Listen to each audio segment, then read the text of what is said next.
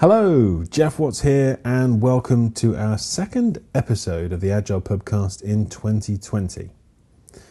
This time, Paul and I got together in sunny Malmesbury. Yeah, sunny. We're in the Cotswolds, and over a pint of pig swill, really, at a pub called the Whole Hog, we start off by answering a question we got from Manuel Muller on Twitter. Uh, Manuel wanted to know how a non technical Scrum Master might help a team keep up their technical excellence levels. After that, Paul shares with us his somewhat emotional response to his first game of rugby in almost a year, and we somehow managed to map the benefits of exercise to agile teams, and how sometimes the little things that are going on with your teammates might in fact be much bigger than you could ever imagine. So, with that teaser whetting your appetite, grab yourself a cold one and sing along to your favourite podcast jingle. Cheers!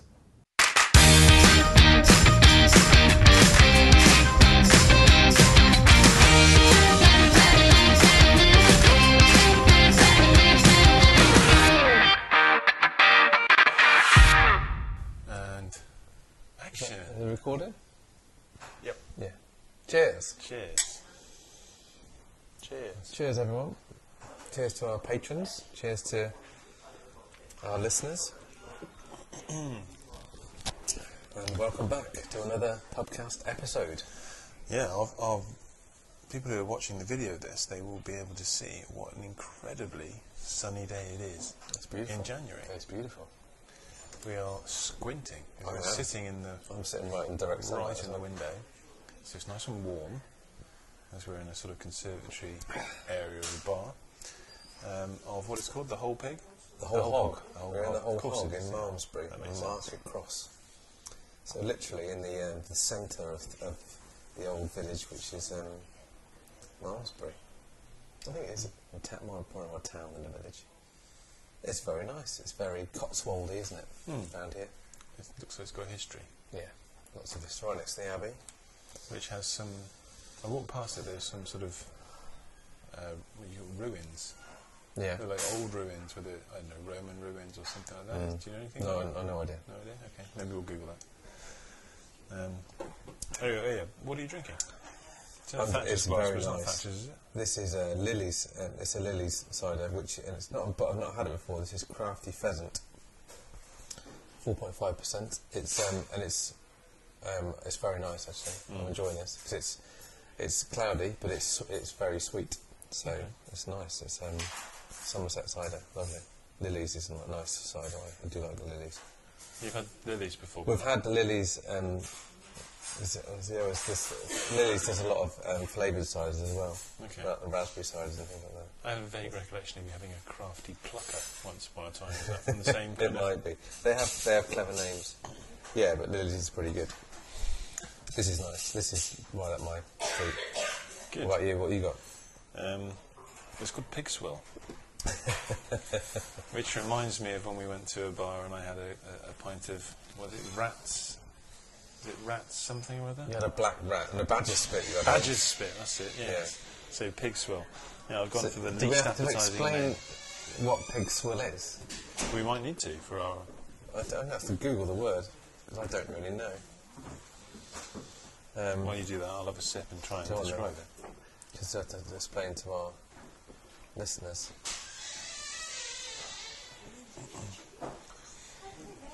You, you, you tell us what, it's, um, what it tastes like, and then I'll tell you the official defini- Okay. definition. So it's um, it's it's got a slight chill to it. Not quite not quite room temperature. A little bit cooler than room temperature. Um, flat. Yeah. Um, intentionally. Mm. I'd say there's a, a, a it's a vague vague fruitiness, but not quite sure what kind of fruit. I'm Not sure it's supposed to be fruity, but it has gives me that memory. Yeah. Yeah, almost almost a little bit of pear in there, a bit woody, hmm um, but quite easy to drink. Yeah. Mine's very easy to drink today. You've got to be careful. So what, what is pig swill officially? So, officially, according to Google, pig swell is a noun, which is kitchen refuse and scraps fed to the pigs. Mhm. Hence the name pig swell. Slop. Yeah, so it was, it's not um, deliberately, um, obviously it's deliberately named, but yes, uh, as a, an old kind of meaning for that word. Well, Bit of jest in there. if pigs, uh, pigs are dining on this, good, good luck to them. You've done well. Very nice. Cheers, mate. Cheers, buddy. Cheers to see you again. So yeah, we thought we'd try somewhere a little bit different today. It's kind of equidistant, between us? There is not that many places that we can go, No. unless we are going somewhere specifically, which we which we're going to be doing a little bit of over the next few We are, yeah. We're touring around a this year, aren't few we? weeks and months. That'd be good. Um, would uh, you you you put something out there for the world to try and give us a bit of a, a steer for this podcast? I did. We asked some questions, didn't we? We just put it out on Twitter. Um, we tweeted out from the podcast account, it was yesterday, asking for some questions. Um, and there was there was a couple, there was a bit of a response, Good. or a bit of a, bit of toing and fro on one particular question, which was from originally from Manuel Manuel Muller. hmm Um, his original question was um, technical excellence is key for a Scrum team. Know, How can it? How can? How can drive it? How can you drive it with a non-technical Scrum Master? Was his question. okay. Do you want me to give you the uh, the fallout from that? Yeah, go for it. Yeah, why not? So there was a response from uh, Richard Hundhausen, which quite blatantly, bluntly said, the development team owns the technical excellence, not the Scrum Master. Which is, a f I think, is a fair point. Okay. In a, te- in a technical project, you'd hope the technical excellence comes from the development team role. Any response to that before there's a, there's a secondary question to this? Well, there's a secondary question rather than more points on that one. Yeah, and another one here is different. Different. I think that would be. I think the essence of my view on that would be very similar to Richard. Um, although I'd come back to Manuel's point of driving it. So I think a Scrum Master could drive it so long as they were. This metaphor probably isn't going to go very, go very well, but as long as they were given the keys um, and and insured on the team's car, um, because if if the team agree, yeah, we, we, we do buy into technical excellence. That is something that is important to us. That's the kind of team that we want to be. Um, but we know we're going to find it difficult because maintaining ev- any level of excellence, anything, is, is quite tough. It's quite challenging over the long term. Then they may well ask a scrum master to help them keep, stay on track Yeah. be their conscience, if you like, mm-hmm. just almost a prod. But that sense of accountability still lies with the team. So, for example, if I was in that position as a scrum master, I wouldn't be saying, "Hold on a minute, your technical excellence is, is dropping off. Pick it up, mm-hmm. step it up." It would be a, "This is what I've noticed. Mm. Are you noticing the same thing? What, if anything, do you want to do about that?" Yeah. And I wouldn't. So I guess there's a second part to that. In could I do that if I didn't have a If you technical didn't recognise it. bent? Yeah. I believe it's possible. Is there a risk that a team might try and pull the wool over a Scrum Master's eyes if they didn't didn't have that? Well, that, that phrase is something that I hear a lot. Um, and to me, it goes back to that sense of, well, who are they doing this for? If they see this as something that I require of them, then yeah, they may well play games. But if it's of no, no interest to me necessarily personally, whether their uh, technical excellence level is high, mediocre, or poor, other than whether or not that's something they want to achieve, Yeah. then they would only be pulling the wool over their own eyes. Yeah. I think it's um, we've had this question before. I think we've well, we might not have even had the question, but me and you have certainly discussed this on a um, podcast before. And I'm probably going to at risk now repeating the exactly same thing as I said before. But um, I think there's a there's a the, to flip flip it round to flip Rich's response round to say there's a there's a benefit to the Scrum Master having technical excellence. Yep. Um, that I've seen certainly from as a level of respect if you're, and again, I the analogy I draw with this now is, is the kids that I coach. Um, maybe it's a bit different with kids that I coach in under nines rugby. I believe, and maybe this is this is um, a false belief, but I believe that I, I get a level of respect, not just from the kids, but also from the parents, because I still play the game, because I still like to think I know know the game. Yeah. So I think there is. I think I can still coach. I think I can still um, allow those kids to thrive. But there is. I feel probably from my own personal perspective, I, I enjoy the respect I gain from still playing. Being able to being able to ask a child to do something that I would be prepared to do myself. Uh, But that's maybe I'm more teaching rather than coaching. Well- because they're learning. No, I think there is a nuance to that. Not necessarily because you're teaching, but again, why are you teaching? Are you teaching because they want to learn, or are you teaching because the club require you to teach them? And I think that's an organisational thing as well. As an organisation, do we demand technical excellence of our people? I think that's, in some respects, a very fair request to have. Mm. You know, if you're hiring somebody to do a professional job, you expect them to to meet professional levels, standards, quality, and so on. Um, but it's the the motivation, whether it's an intrinsic motivation or an extrinsic motivation. Am I doing this? That might not be the right term, but am I doing this to meet somebody else's goals, or am I doing this because this is important to me? Yeah. And I think, yeah, we've, we've definitely talked about this because I've talked about player-led coaching before and saying, yeah, as a coach, turning out, okay, what do you want to learn? What do you want to get better at? Yeah. Tell me, and then we'll help you. We'll create some, we'll create an environment where you can know whether you're getting better or not. Do I need to know the ins and outs of it?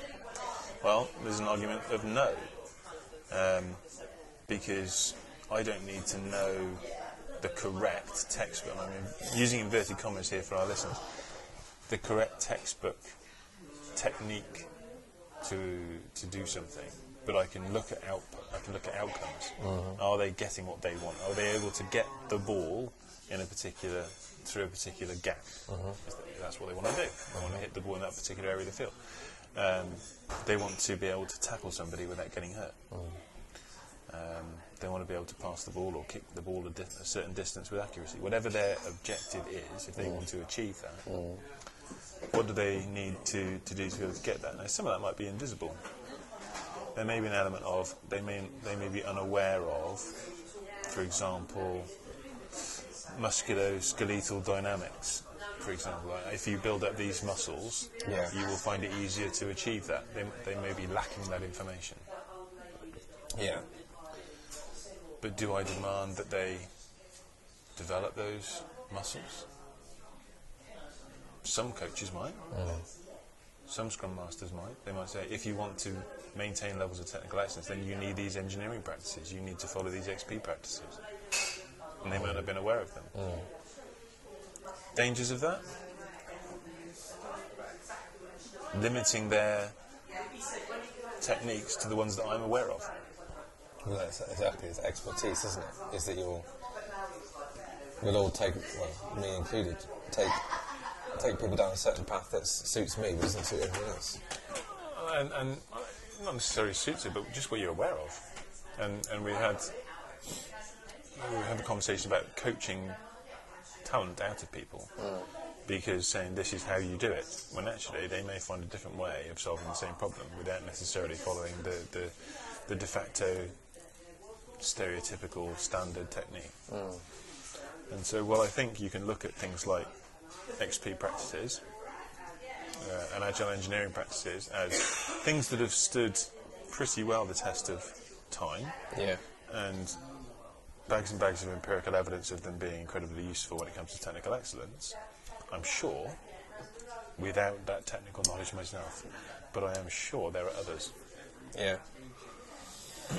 And there's, there's to flip it around again, so so technical doesn't to try and take technical away from software. Technical in sport doesn't mean so. Great players don't always make great coaches. No? And in fact, some of the better coaches either had a very short or a non-existent playing career because they just focus on different things, I imagine, and focus on people management and man, you know, kind of relationships and um, team teamwork, and just getting getting teams good at working together um, and leadership. Yeah. I mean, I'm writing quite a bit about not the technical side of things, but this sense of team mastery. This, you know, do you want to be a good team? Mm. Do you want to be a great team? Do you want to be a meh kind of team? Yeah, And by far and away, the best teams have that sense of no, no, no. This is this is important to us that we do well, mm. that we are successful, that we, we do things as well as we can. We are we want to achieve things, and so in those situations, it's it's getting out of their way almost. Yeah. It's, it's amplifying their own intrinsic drivers and values, Mm. and then helping them experiment with ways to, to meet them, maximise them. Mm. So if you've got a team, well, let's let's explore this nuance then. So you are you're a scrum master for a team, and this team don't seem particularly keen on technical excellence. It's kind of yeah, that'll do. Mm. I mean, what would your response be to that? I think I try and work on or try and establish then what is important to you, Mm. and try and look at those. If it's not that, what what does keep you in this job? What does get you out of bed in the morning? What might that be in your experience of the teams that you've seen? Um, I think a lot. To be brutal. I think I don't think it's the only motivator, but I think people. Somebody coined mortgage-driven development is people feel they have to to, to, to sustain their income, hmm. and you know, I was trying to tell my daughter that. But they don't pay their mortgage for building quality. Well, if you if you look at if you look at BT, I know we talk about BT a lot, but we work with a lot of people that I would consider were doing were just doing enough, or they didn't really didn't really care about quality, but they were just making sure they got paid. And I think I think that's probably changing um, with the people that I meet certainly these days. I, I, maybe, but maybe we're just centred around people that, that do want to do a good, great job. Maybe Is it that those people didn't care about quality, or is it they didn't really have a connection with who was experiencing the consequences of the quality? I think my, my experience might be different to yours with those people. Is that a lot of them were disconnected from the from the end customers and the end users, so they didn't actually see. They knew it wasn't really helping, but they didn't actually get the, to see the pain on a customer or user's face No, that's true.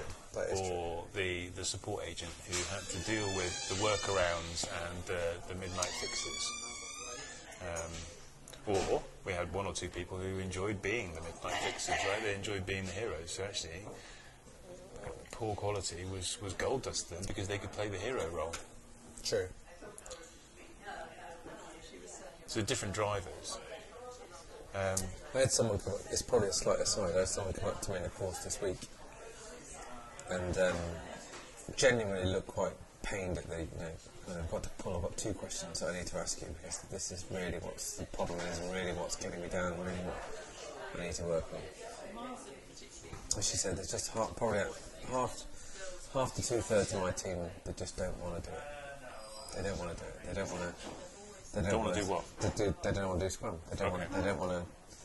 They see the process as a bind. They see the meetings as, a, as an overhead. They see everything as, a, as a, a reason not to do it. And it's draining me. It's exhausting me. I can't. And this is someone trying to do a product role. It's not even a Scrum Master. okay. It's someone who's trying to get, trying to motivate people, trying to get. So it's not just about quality. This is about just general um, participation. Yeah.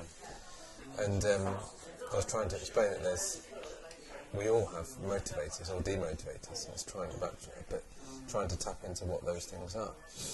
And I know, so some software developers, engineers that I, I work with, generally get a buzz about, the, have a pride in their work.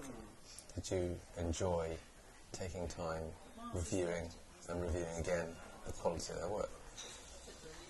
Um, so that's that's their motivator. Um, but I don't think everyone does have that motivator. And not all of those teams. I think there's another aspect here in terms of scope of control, and that do if, I- Exactly. if I put 100% effort in here and do this to the best of my ability, is it still It's going to be enough? Yeah, yeah. uh, or is it just going to get swallowed into the whole of the whole mess? I don't make a difference. Yeah, that, yeah, that make a difference. That inconsequentiality. Uh, I think that's an easy way to, to sort of give up and make an excuse for uh, why, bother. Mm. Um, that, that's the, I think those are, those are the factors for me. I mean, the sense of pride.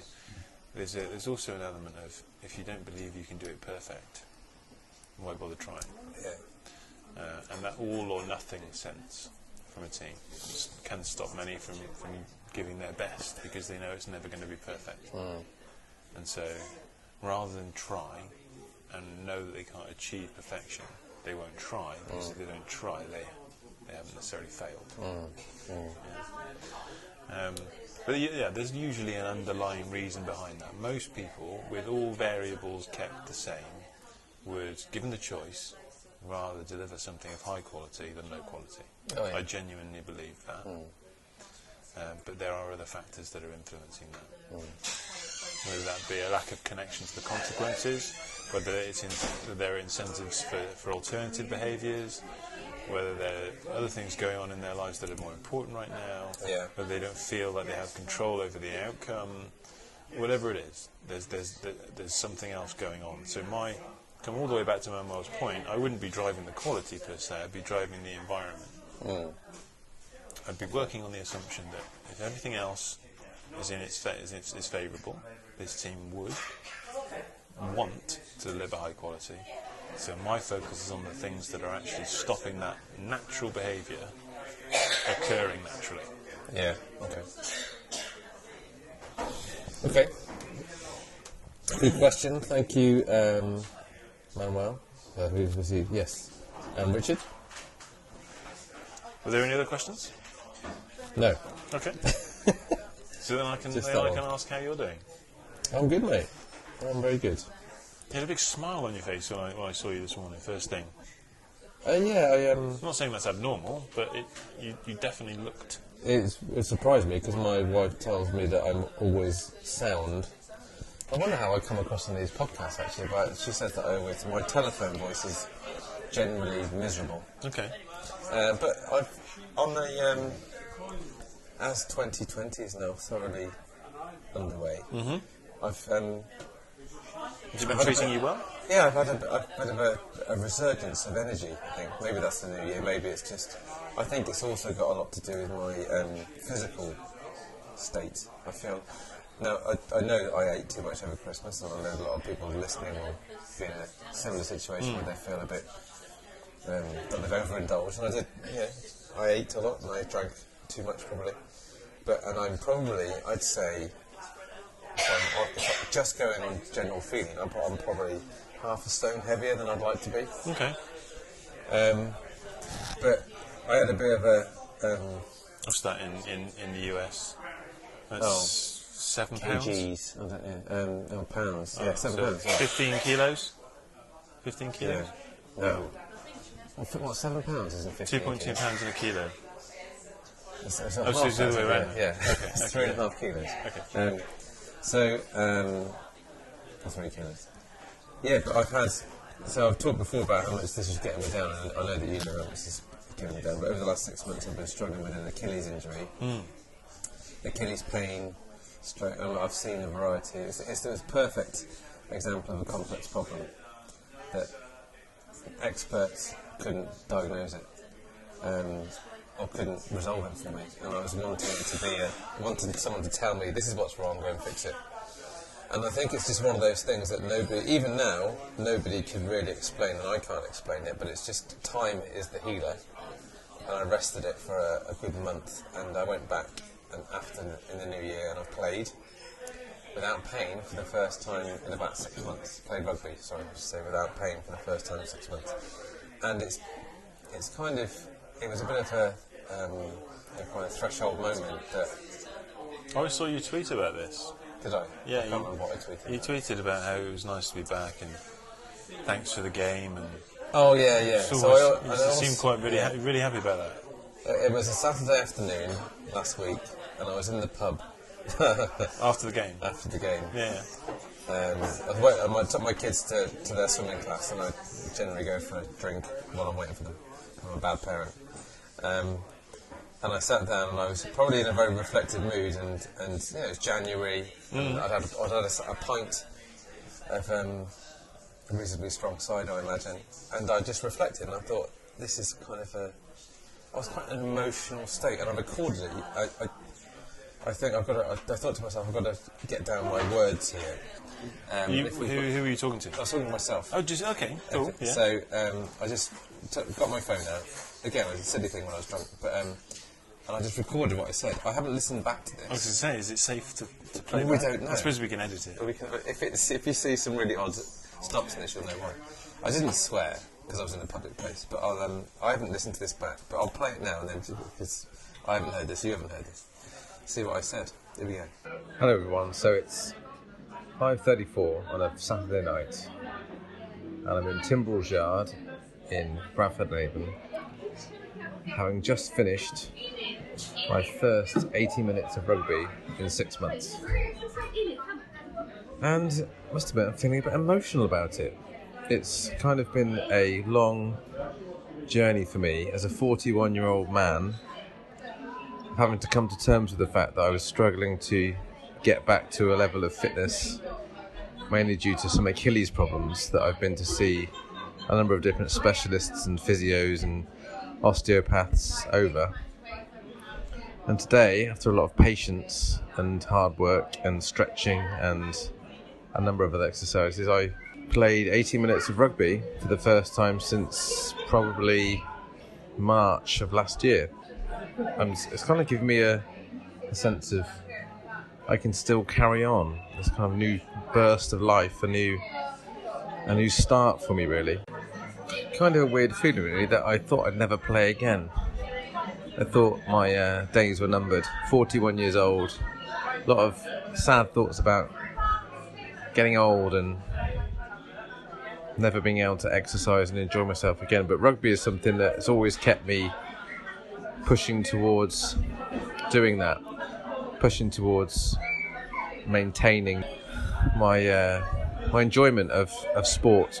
So it's a big big win for me today, and rugby is something that's very close to my own personal values, and it's made me feel quite at peace that I'm not I'm not done yet. There's there's there's given me an extra urge to to carry on, to try some new things, to realise that I'm not ready for the scrap heap just yet. And also, it's a bit of a reconnection with a, a family for me. I've got a lot of friends and kind of close relationships at a rugby club that I've been part of for the last 10 years.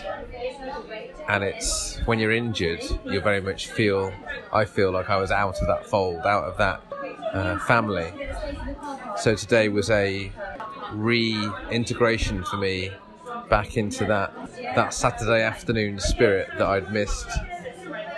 And just made me feel part of the club again. And I think being part of a club is something that's very close to me personally. So whilst now my body feels like it's been thoroughly battered and bruised and exhausted and drained of all its energy, there's a warm feeling I have that as a warm energy I have that has a desire to carry on.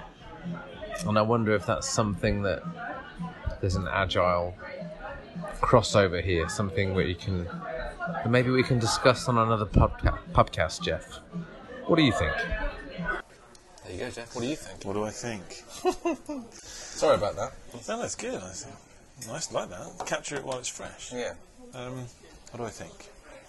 I do think there's a lot, a lot to be said for the benefits of exercise and positivity. Yeah. I mean, that's not just me saying that. I think that's that's pretty well Well documented. scientifically Yes. documented that you know, the more you exercise, the more positive you, you feel.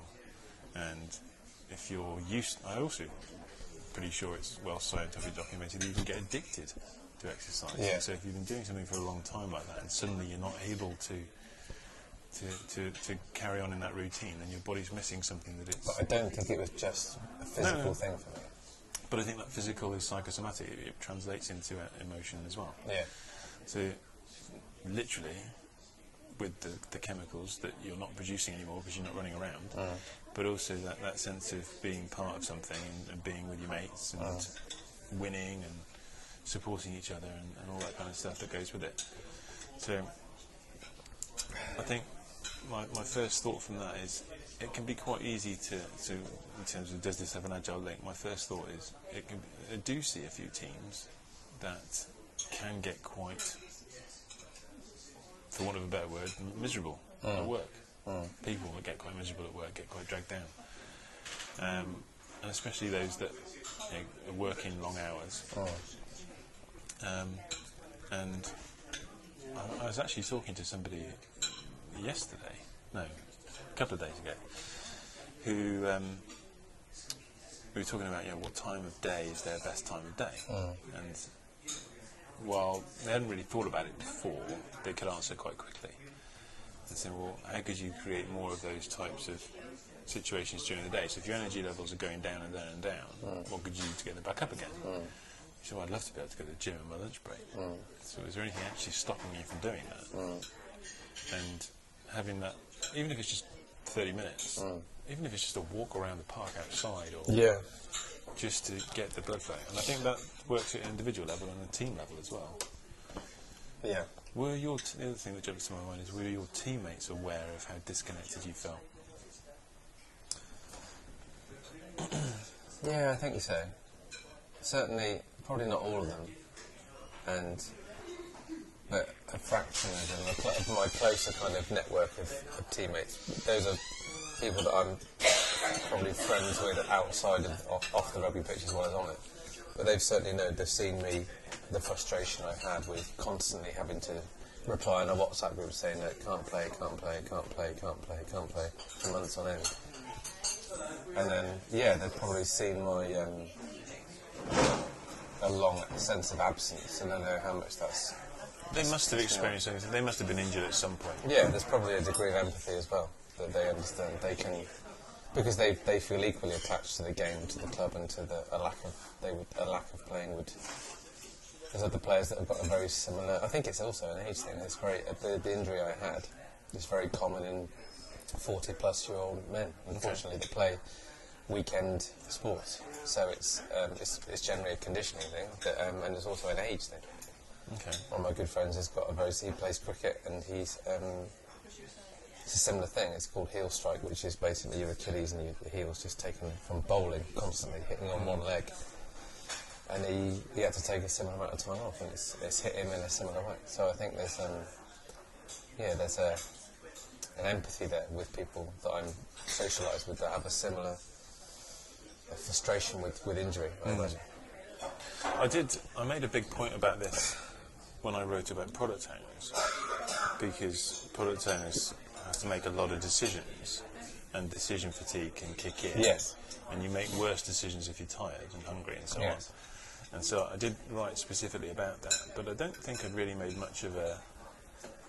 I talked to leaders about it, Mm. but I haven't really made much of a connection explicitly with with teams. teams. And you know, are teams aware of their energy levels as a team, Mm. and are team members aware of their teammates' energy levels? And you know, just as I said to, to this guy a couple of days ago, is there anything stopping you from doing this?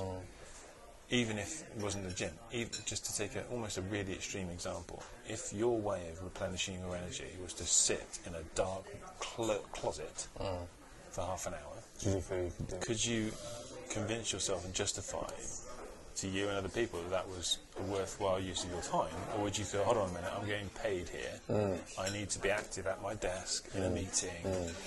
When, if you haven't got the energy to be positive and to be constructive, should you even be there?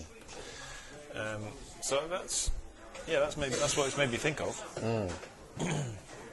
wonder whether there are many people out there that do have those kind of rituals, that self-awareness, that energy level awareness of themselves and other people, and whether they have any good techniques for positively managing that. Yeah, it'd be good to good to hear, but um, it's put, just to talk about me again. Um, it's kind of, as I said in that message, first time I've heard it back, but It has given me, and I found, I don't know if it's, if it's, it probably is ill linked, and it's a lot to do with my psyche, but um, I've booked, I've done, since this year started, I've booked on more things, personal development wise. Okay. Um, on Monday, I went to an improv drop in session, which I hadn't done for 12 months. Yeah. I just thought, you know what, I should do this because I can, because I, why, because why not? Because I've got the because I've got the opportunity. I'm in Bristol. I can do this. It's down the road. If I don't do it, I'll regret it. So it's this kind of, it's your, your personal well-being, and in the age that we live in now, where mental health is such a, an important thing, that all employers need to be aware of this. Is that, but like you said, is the team how often does a team check in with their mental health, with their colleagues? Um, you know about this because I've, I've, known about, I've known about it for six months, but I can imagine a situation where team members don't realise what's going on for someone mm-hmm. from a well-being point of view Yeah. they're unaware of, that they, that they need time out, mm. that they need a trip to the gym, or they need to go for a walk and a coffee. Well, that links into our first point, Yeah, it? motivation. Yeah. And it's, you've no idea what's going on. Sometimes you've got no idea what's going on for people.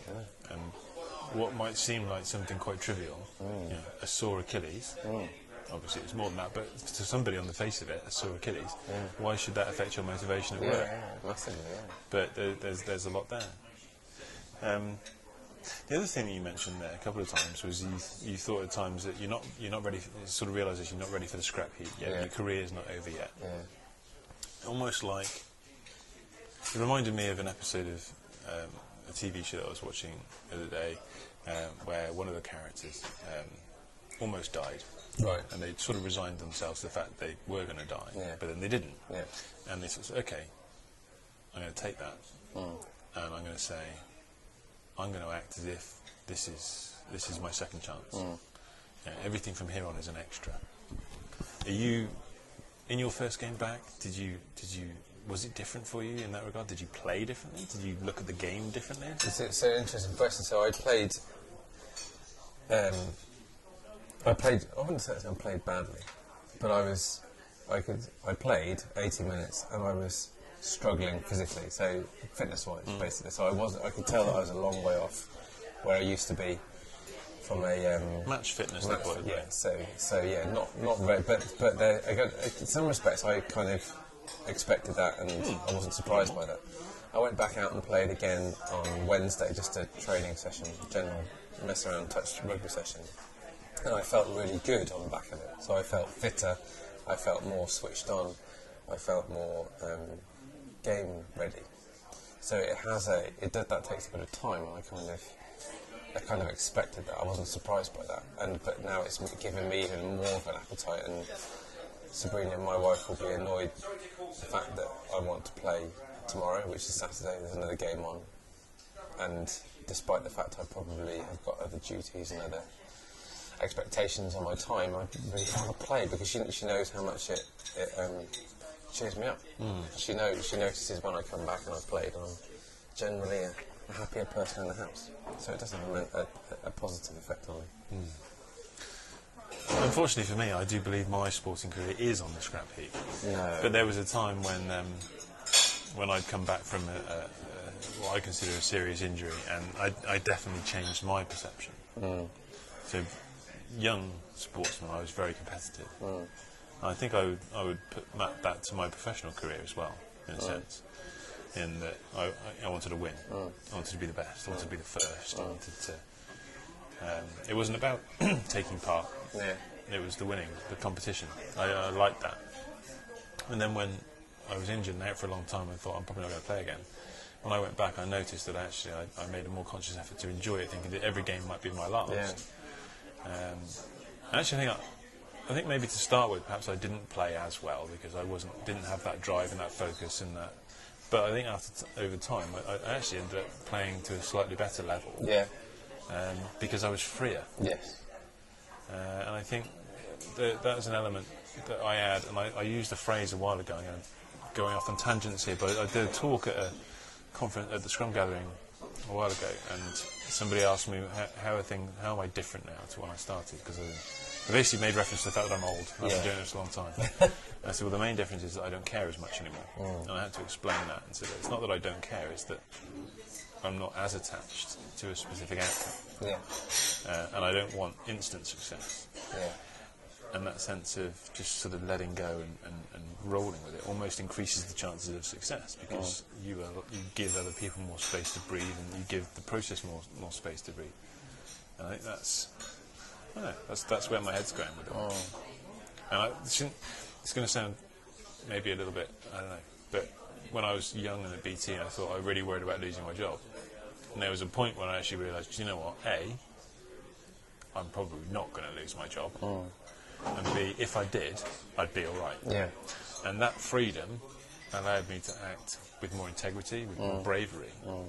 and with more integrity mm. and calm, Yeah. I think. Uh, and I think the more that we can give people that, that sense of freedom, the better. Yeah, it's kind of a nice. Dragged on a bit there, but, but it's, um, from my point of view, apologies for that, but it's kind of a, yeah, it's a spiritual ending to that podcast, really. It's left me in quite a, reflective mood, really. Maybe 2020 is going to be a good year for me. It's put me in, certainly put me in that, that place. All right, cool, nice one. That's right, that's one point. Yeah, thanks again to Manuel for the question. Yeah. Spot. And, and good one you for recording your thoughts as, as and when they happened. Hmm. Let us know what you think, and uh, we'll be in touch soon. See you soon. Cheers. Cheers.